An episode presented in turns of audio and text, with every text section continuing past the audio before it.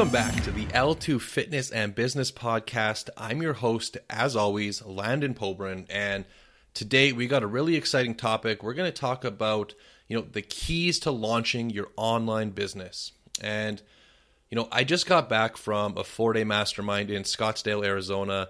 Um, you know, as of recording, it'll probably be like a week and a half or so, or two weeks, you know, since I was there. But, you know, I was surrounded by about 50, you know, nutrition professionals and you know, there's a lot of talk about, you know, the fundamentals, like what's required to get going. And some people just are really overcomplicating this process. So I wanted to record a podcast, really share what you need to get going. And, you know, from there, you know, things can grow and scale. But in the early stages, you just don't need all the shiny bells and whistles. I'm sorry. Like, you just don't. So, like, follow my guide. We're going to get you rolling. Okay. So, you know, getting started when you are rolling into, you know, the online fitness, online nutrition business, it can be really overwhelming. You know, there's so many people out there telling you, you know, what you should do and what you shouldn't do and all this stuff can really become like paralyzing. You can become paralyzed by information overload. And you know what? Like I've been there. I have been to the point where I've read so much stuff online that you're really no further ahead because everything is contradicting each other and you just don't know what to do. So, in a case like that, you just really need to simplify things. You need to think ready, fire, aim, take action, and then course correct. It doesn't need to be fancy. Start simple, scale from there. I like to say that I help people build, grow, and scale their businesses because I really think it's three fundamental different stages in a business. There's that building stage where we're just getting out off the ground, we're building systems, we're collecting money. And then we go through a growth stage where, you know, things need to to get scaled up a little bit. And then we get into a scale stage. Yeah, it's exciting, but if you try and just jump to scaling before you've built the foundation or before you've grown a proof of concept, you're just going to fail you need to go through that process. And there's reasons why. And it's because you need to you know understand how to how to collect money how to close people on the phone. You need to solidify your your your niche and your ideal client. And these are all things we're gonna we're gonna dive into today. So but this isn't just for people that are starting out.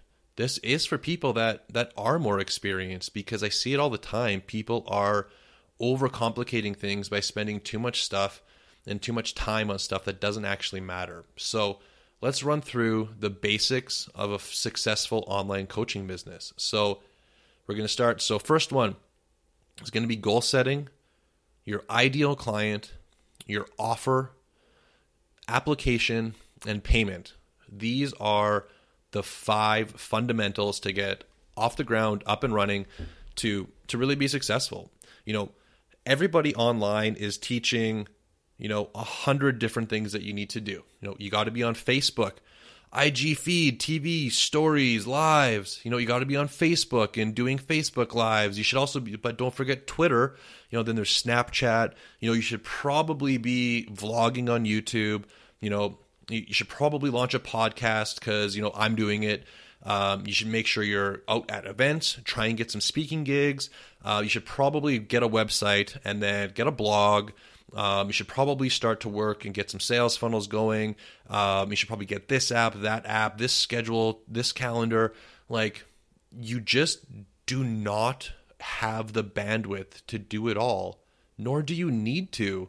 And I can't stress this enough, but in most cases, trying to do all of this will slowly cause you to be less and less successful because what you're doing is you're taking time and energy away from the tasks that are actually making you money. So I'm going to say that again.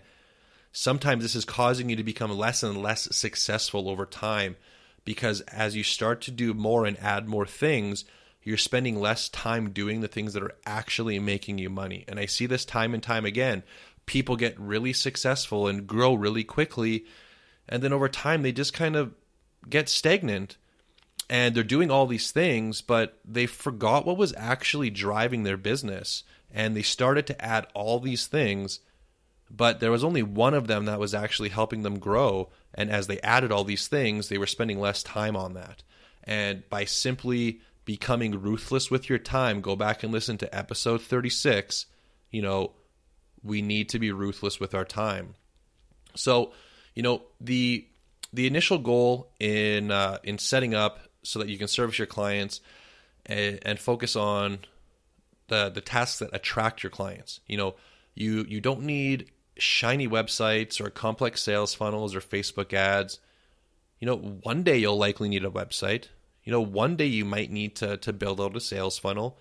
And, you know, down the road you might need to be running some Facebook ads. But just to give you an example, one of my mentors built a $400,000 a year business without a website. $400,000. So this is a testament. You do not need a website in order to grow and build a successful business. So so what is needed? So let's jump in here. You know, goal setting. You know, I touched on this. I really suggest that at the beginning you do some some goal setting. You know, this is like basic bananas, guys. You know, you see everybody raving about six and seven figure businesses, but like what do you actually want? I spent a lot of time chatting with this about people this weekend as well. Maybe you just want to satisfy your passion of helping people. Maybe you want to quit your job. Like, what do you need in order to get to where you want to go? How much money do you need? You know, how many clients does that equate to? How much time do you have to to put into this? Set some goals. Revisit these goals every three months. This is going to be kind of your foundation foundation because you need to know where you're going in order for this stuff to to get you there. Now, next up, you know, is your ideal client. So this is super super important when it comes to it comes to fitness. So, you know, there's there's thousands of coaches. But don't worry, like there's millions if not billions of people that need your help. So you simply just need to find out who your ideal client is. And you know, this is often referred to as your your niche or your niche. I don't know how you actually say it. Shoot me a message if you do, um, or your client avatar. But identifying who you want to work with allows you to position your messaging to actually speak to them. You know, and it allows you a way to to differentiate yourself within a crowded market. So you don't want to compete with these other coaches. You want to offer a completely different opportunity that no one else is offering. And once you do that, the decision is a no-brainer because you're no longer competing or trying to one up or be a little bit cheaper you're actually offering something different. So, when you're trying to come up with your ideal client, here's some questions to consider. Uh, you know, what are the the problems, fears, and frustrations of your ideal client? What what keeps them up at night? What are they afraid of? What are the the deep rooted desires of your ideal client? What is their current situation and what is their desired situation? What are five things that make you as a coach different in how you approach and how you get results for your clients? You know, how old is your client? You can get really in depth with this, and I do with all of my mentorship and consulting clients. We go through an extensive uh, worksheet that really digs deep into this, but establishing who you're trying to target is number one. Next up is your offer. So, what are you offering your ideal client?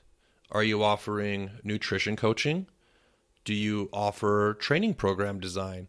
You know, is it weekly or bi weekly check ins? Do you communicate on the phone, through email, through Skype? How much access do they have to you? You know, what's the check in process? You know, also, you want to start to think about the delivery.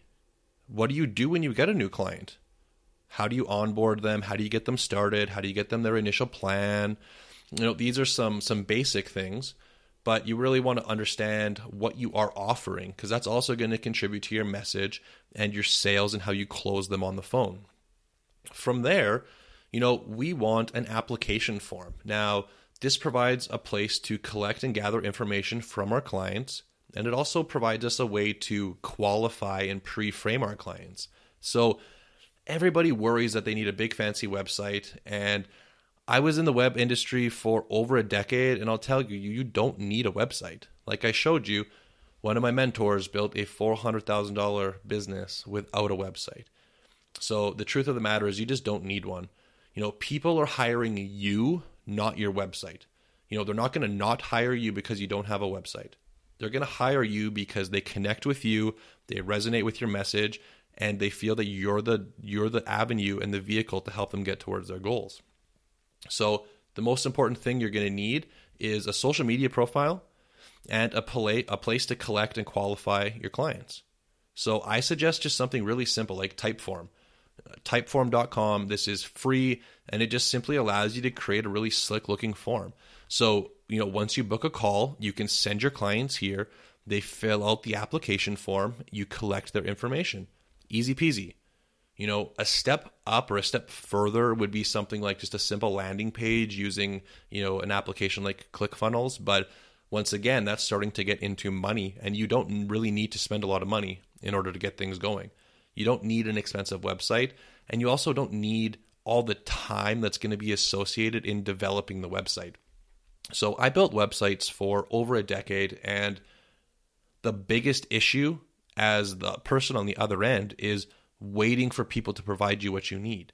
So even if you hire a web designer, you still have to provide them things like colors and content and photos and review it and provide revisions and feedback and all that stuff takes time. Or even if you try and use like a free template, that's going to take fucking hours to do. Would you rather be pissing your time away trying to put this stupid template together that's probably not even going to look good or would you rather get things up and running in the snap of a finger and be collecting fucking money from your clients? You know, ready, fire, aim. Take action, course correct when you need. The first focus is getting up and running and making money. Then you can worry about all the other stuff. So, you know, once you know who you're working with, what you're offering them, and how to qualify them and gather their information, you know, the next step is is collecting their payment. You can't skip this one.